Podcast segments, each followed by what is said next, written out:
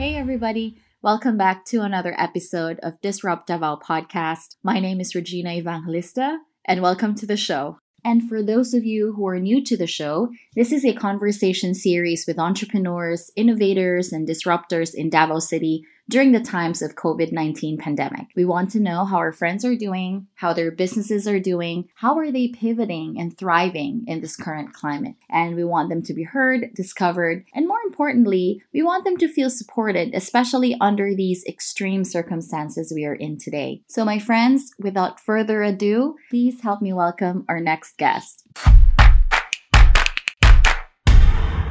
I know it's been a while and we had to pause for a while, but we're back with another episode to continue this conversation series with entrepreneurs, disruptors, and business owners in Davao City. And this episode Oh my gosh, this is going to be a treat for all of you who are cafe goers like myself, coffee lovers, to all cafe owners out there, or if you just simply want to open your own cafe, because we are joined today by a cafe owner himself, and we're going to dive deep on how he started and how he's gotten creative and innovative in making quick changes, you know, that led him through these difficult times running a business during this pandemic economy, the COVID economy. So we have Mr. Ton Bernardino, the owner of the Bloom Cafe and startup space in Ecoland Drive. So Sir Ton, welcome to the show. Good evening, good evening, Regina. Good evening, everyone.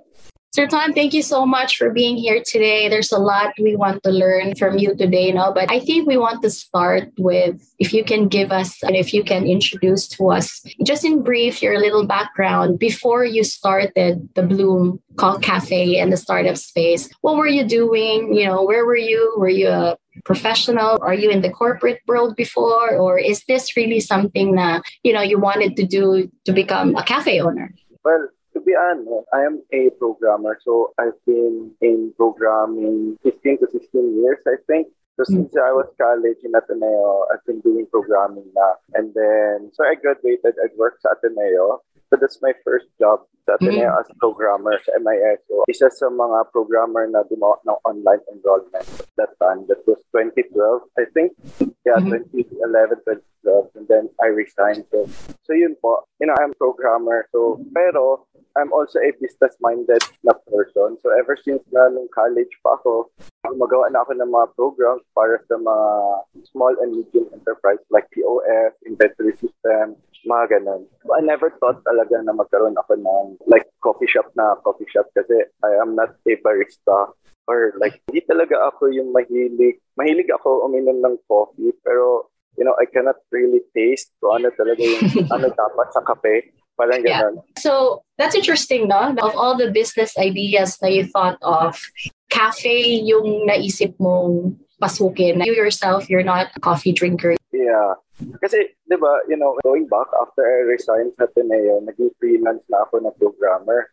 Mm-hmm. So, alam mo naman, you know, yung tayo mga freelancer, we go to, or even students or yung mga young professionals, we go sa mga coffee shop. Right. Doon tayo work right? So, doon nag-start yung interest ko of why not maggawa ako ng isang coffee shop na design talaga siya for us but yung mga young professionals yung walang place where they can work yung alam mo yung internet hindi siya limited lang to 2 mm-hmm. hours to 1 hour you know tapos yung saksakan yung mga outlets very yes. limited so doon yung siya talaga nag-start eh Uh, so that's why it's the Bloom Cafe and Startup Space. Yes. So doon yun siya. Tsaka gusto ko din kasi no, yung parang alam mo when you go sa, let's say, for example, sa isang coffee shop, parang stranger ka. Mm. When you go there, you alone, tapos ikaw lang mag-isa. So, you sort of feel like you're a stranger kasi sila madami, magkaibigan lahat, and then ikaw, ikaw lang mag-isa. So, gusto ko sana yung may coffee shop sana na kung saan tayo pwede mag-work. We help each other. Tayo sana lahat doon na nag-work. Pwede tayo magtulungan, maging kaibigan tayo lahat. So, it's very like parang homey na feeling Then you yeah. it. It's like a community there. Yeah, yeah. So that's why kaya nga there's a parang startup space because actually there's a story dyan eh sa Bloom Coffee and mm-hmm. startup space. Kasi doon sa word na Bloom, sa coffee shop, I mean sa coffee, so it takes yung parang coffee needs to bloom to give enough time for the ground coffee beans to release gases in contact with water para maging coffee siya. Yeah. So ito yung space kung saan mag-bloom talaga tayo para maging coffee tayo kumbaga parang pre-brewing stage of our life here. So Yeah. ito yung gusto ko na nagkaroon ka ng ganun ano yung shop or yung you know kaya ako ginawa yung shop because gusto ko ng place for us. Which is actually, we saw, I mean, when you guys opened, we saw students talaga that was a place to study. We saw, we have our freelancer communities also raving about your place because you have great internet connection. You know, at the end of the day, sometimes people really want a place to work in. And like you're right the pagpunta ka sa mga ibang coffee shop they don't have walang saksakan very intermittently internet and it's very noisy you know? And when we saw na okay this is really for us na this is you know for people you know if you have an idea na it's in the bloom stage pa lang tumaga sa coffee so it's a perfect great concept. Yeah. so you opened just before the pandemic happened. Just correct? When yeah That's 2020 Yeah, January 2024. Nice. And what was your first initial thoughts when you know the pandemic kaya ayan na it was announced and how did you guys or how did you and your team thought of what the pandemic is going to look like kumbaga for your business? Actually, at first, around March, I think, na yung declare na ng lockdown and everything. At first, we thought lang talaga na ano siya, yung parang normal lang na MERS or something, parang Mhm. it's like SARS or something, parang ganun lang siya. So, nothing serious pa. So, Yeah. after na lockdown and then everyone is scared to get sick, you know, you get out and uh, sila ng and they get sick and it's very deadly. That's how media portrays it. And yeah. So, yun siya. And then, you have this fear na baka hindi na siya mag-click kasi nga, you know, the selling point kasi namin is not about coffee or more Right. yeah, it's based talaga. So, wala na siyang, you know, you just have to adapt lang talaga sa anong meron na, you know, the pandemic's there. So, you have to adapt, we have to change yung mga menu namin. We make it more cheaper lang. Ganun. So you changed your menu because of the COVID protocols or something like that? Or is that, bakit sa menu kayo nag-change? Or, you know, I understand you also changed your parang opening and closing hours. Yes po, aside from yung operating hours, kasi because of the curfew and then yung mga staff going early para may masakyan pa sila. Sa menu kasi, we have to adapt with Food Panda and Grab to just do Right. I don't know, wala naman talagang magpa, at least for me ha, I'm not sure with other coffee shops, but for me, I think, wala naman sigurong magpa-food panda ng mainit na kape. Parang ganun. So, Oh, sa bahay, sa office. Kasi, meron naman talagang kape talaga sa bahay. So, we have yeah. yung menu namin na para lang maging food panda and grab food kami na suitable for that na area pa for delivery ganun. Yeah. And your customers talagang around Ecoland area, you saw the uptake sa orders sa Food Panda and food delivery after Yeah. during the COVID na. Yeah, after the COVID, I mean after the lockdown, so we need to change na yung business style namin. So nag-focus kami sa delivery. So meron kami sarili naming delivery. We call our friends kasi sino gusto magpa-deliver. We advertise now. We have this delivery. In fact, we have our own website wherein you can order food there. Tapos kami mismo ang mag-deliver ng food for you. Aside from Food Panda and Grab that time. So, Nice. yeah, And how about the parang naging affected din ba kayo when it comes to, you know, the supply chain? Kasi a lot of other business owners couldn't get supplies from their suppliers, mga inventory. May mga ganun bang nangyayari din from your end? For us naman kasi hindi masyado kasi after nung lockdown, nag-decide kami na inventory na lang namin. It need to minimal na lang. We don't need to stock yung sobrang Mm. dami. Oo, kasi since the demand is low, so we need to stock lang ng kaunti. For us, hindi masyado kasi dati isang case ng milk sa isang buwan na yun, 12 liters lang ng milk sa isang buwan na. So very, ano lang, Minimal lang. minimal lang yung ano. Yeah. Do you see the same? I mean, are so all the these changes you made sa cafe, are you thinking of keeping them? Parang, okay, this is how we're doing things now. You're gonna keep the food panda and food delivery like permanent, and then we are you going back to the original menu before when you started? So how did you see this parang happening? Yeah, well, with regards to Food Panda, we're going to keep it and grab food. So we will still continue with food delivery service. But for the menu, kasi yung menu na namin is more tailored sa yung mga walk-in na. Not just sa mga delivery na kasi since now we have this data na kung anong gusto ng mga walk-in customers kasi sila naman yung mas malaking percentage na right now Yeah. kaysa sa mga food and health food na ano, or like sa food delivery. Sila na yung mas ano ngayon eh, mas madaming order compared sa delivery. So, yung menu na namin is more on tailored na sa kanila. Yeah, that's nice. Kasi parang you can see people walking in. Uh, I mean, we, we can see a lot more people dining in. Me, I mean, like me and my friends or family, we as a consumer, parang trusting na kami ulit to dine in to go and visit restaurants now. So which is good, which is good news for all of us. And as I can see sa the bloom, you also saw the increase in walk-ins. Yeah. Okay, that's great. And I think one of the, if you notice also the trend now, na there was a time, I think maybe before COVID, milk tea was the trend. Like every corner, may milk tea na nagbubukasan. But right now, we notice na the trend is going for coffee shops and cafes. And there's a lot more coffee shops opening, especially in the city, no? There's more and more coffee shops opening from yung mga nandun sa yung mga mobile coffee shops and then now na we see a lot of you know coffees opening do you see this trend parang also happening i mean at least it will continue ba this trend na for all the coffee shops opening Yeah, I think it's a trend now, but I'm not sure how long. But based on my ano, research, people now kasi ano na very ano na sa kanilang coffee.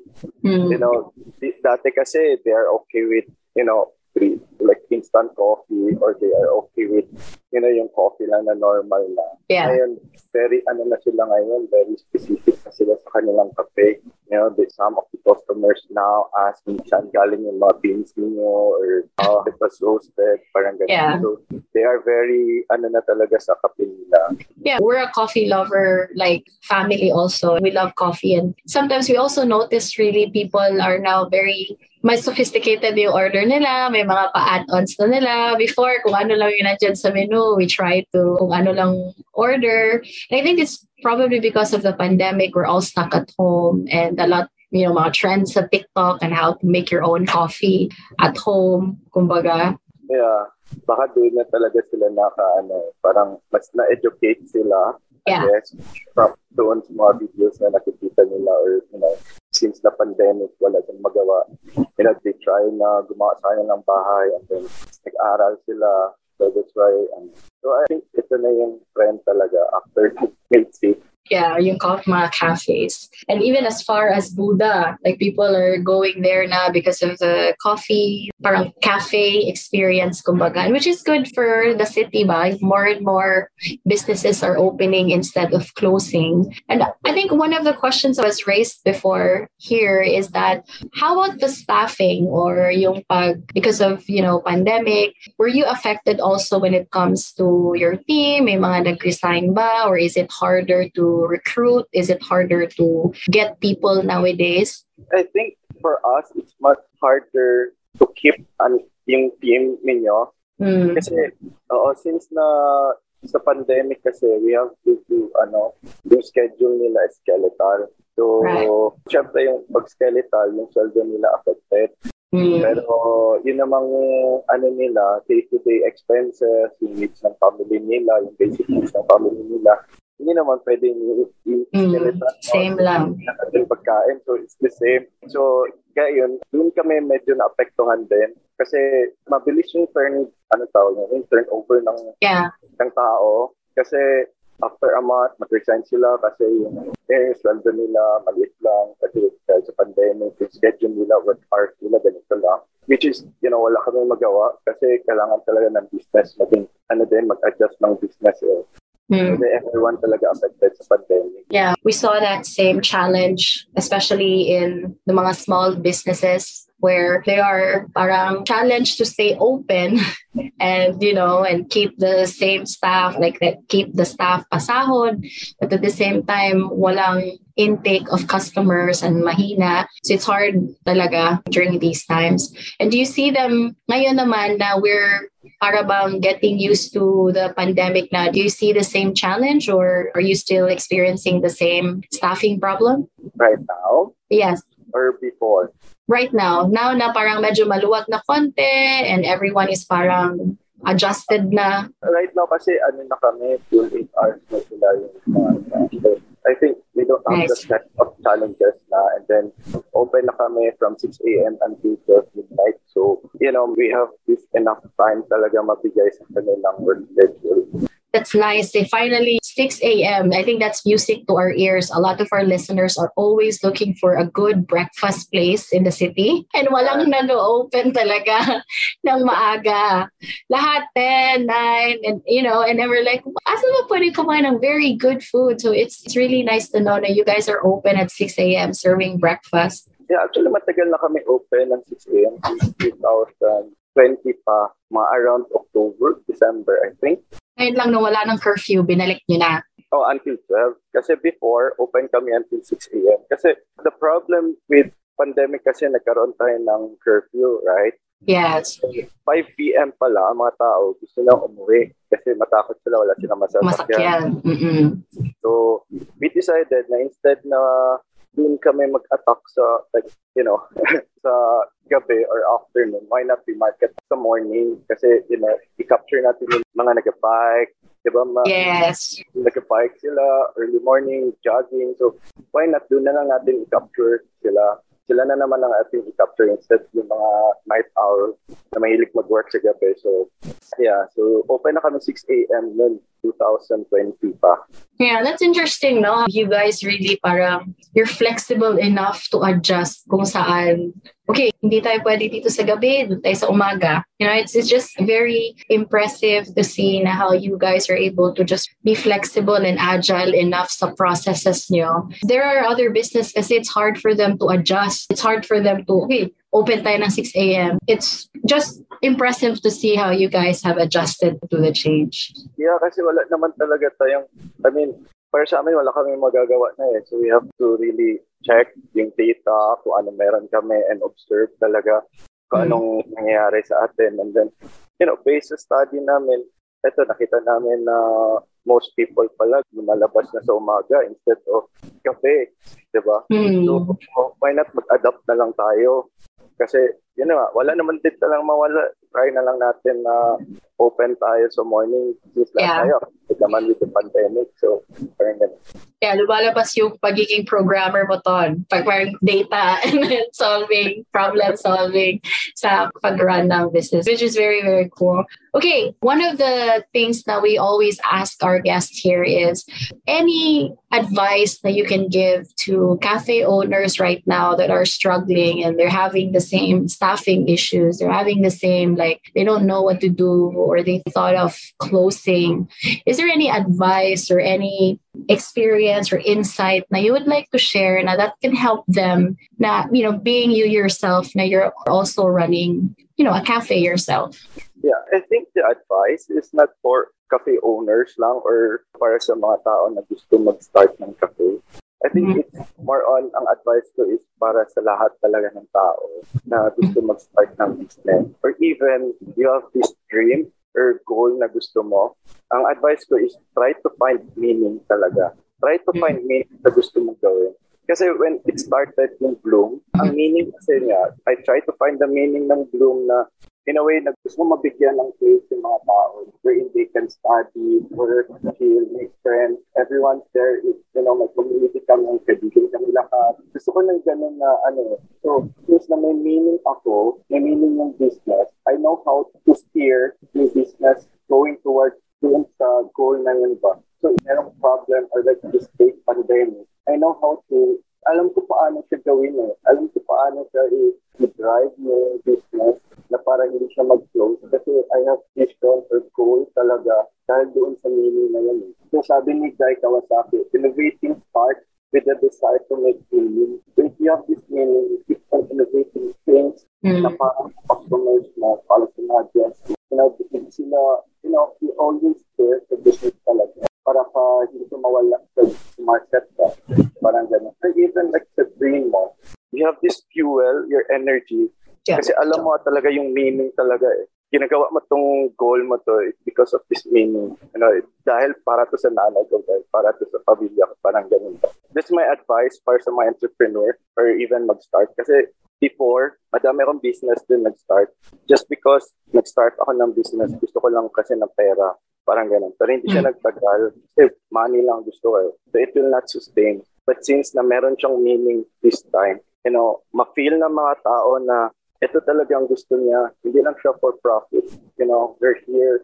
We grow here sa Bloom talaga. You know, we support them. Nag-aaral kami dito. Wala silang complaint sa amin. In fact, kung kulang ang saksakan, pinapahiram kami ng extension wires, you know, para maka-study ka talaga. Makagawa ka ng gusto mo doon. I think it's about my talaga. That's nice. I mean, that's really walang parang dedicated space. I mean, there's co-working spaces and all that stuff, but I think yung may food din talaga in your area, may coffee, and sometimes mahirap din when you look at it. Most people really think pag may business, pera agad. You know, there's profit. And we always say, I mean, I mean, usually no mga na-interview ko here in the show, they would always say you will never make money on your first or second year when you open a business. Wala pang pera. Saka na yan pera when, you know, everything is already laid out. You know, plus this different challenges pa na we have right now. So it's nice talaga na may pinanghahawakan ka na meaning and your passion in your business. Regardless kung anong trials na you have, you keep on fighting because of that meaning kasi eh. Diba? Kahit, Mm. kahit meron tong pandemic, but still, you have this meaning, you have this goal na gusto mong makatulong sa mga young professionals na sa growing stage pa nila. Kaya, you know, you just keep talaga yung business nakap-work mo talaga. So you have to think of a way na mag-sustain talaga yung business para makatulong ka sa iba. Nice. Yeah, kasi yun na hindi ako talaga barista about food. Hindi ako alam about coffee. Like, I wanted to have a place for us, yung mga young professionals, freelancers, students who are still in the student graduating stage. I Okay. think talaga. Yeah. Okay, so I think the last question we have is, you know, where can they reach you? Where can they avail your products and services? Is there any, I know we talked about your opening hours. You're open from 6 a.m. to Well, 12? like, 12 Yes. midnight. Do you have any promotion going on? This is the time to, you know, promote the Bloom Cafe and Startup Space. So we're open 6 a.m. na hanggang 12 midnight. You can reach us sa facebook.com slash the Bloom Coffee or follow us sa Instagram at the Bloom Coffee. Okay. And is there any promotions going on right now? So far, wala pa. But we're planning na magkaroon kami na parang, how do you call this? Wala pa siyang name sa event. Wala pang name ng event. But we're Yeah. planning na to collaborate with other pop-up coffee. Yung mga Mm. mobile coffee. Nice. Yeah, yung mga, how do you call this? Yung mga pop-up na coffee business right now. Yeah. So, gusto ko sana mag-collaborate with them. It's coming February 14 para there's a place where everyone talaga makakapit different taste of coffee. Parang ganun ba? And aside from that, it's a place then for us to help them promote. It's an event para ma-help co-promote them sila. ba. It's about, you know, educating people then about sa coffee. Yeah, nice. I mean, we can use this platform. If you are a mobile pop-up coffee owners out there now you're listening right now, if you are interested to collaborate with Don and the Bloom Coffee and Startup Space, just go to their Facebook and message them and let them know that you're interested in this collaboration. Yeah, para ma-educate natin yung mga tao talaga about. Kasi since ito na yung ano, parang new thing Yes. And I learned from one of our business mentors din sabi nila na there was a time when during the business it's all about competition and how to be the best business and how to be like to compete talaga with others. But right now, it's really about collaboration and maghahanap ka talaga ng partner as a business and not look at them as competition. And sometimes yung mga collaboration with other businesses, ito yung talagang very nagiging mas successful pa talaga. And I think I love that idea ba na it's better to collaborate than to compete with each other. Yes. All right, guys, thank you. Sir Ton, thank you so much for being on the show. I hope you guys learned so much from Ton and his journey. Again, please visit the Bloom Coffee and Startup Space in Ecoland Drive. They're near Verdon Park, near SM Ecoland also, sa likod. Times Beach area, Yeah, yung daanan. Yep, of course. Yes. All right. Thank you so much, Sir Ton, for your time again. Sige po. Thank you, Ma'am Regine. Thank you. Alrighty. Thank you. Thank you so much for tuning in to another episode of Disrupt Davao podcast. If you loved what you heard, the biggest compliment you can give is to share this podcast and the businesses we feature with a friend. And if you really love what you heard, please go ahead and subscribe to this podcast, rate and review on iTunes, and please follow us on Spotify. That will really help us get the best guests, improve the podcast, so we're serving you a podcast that you want to hear. So until our next episode, please stay safe and healthy. Bye for now.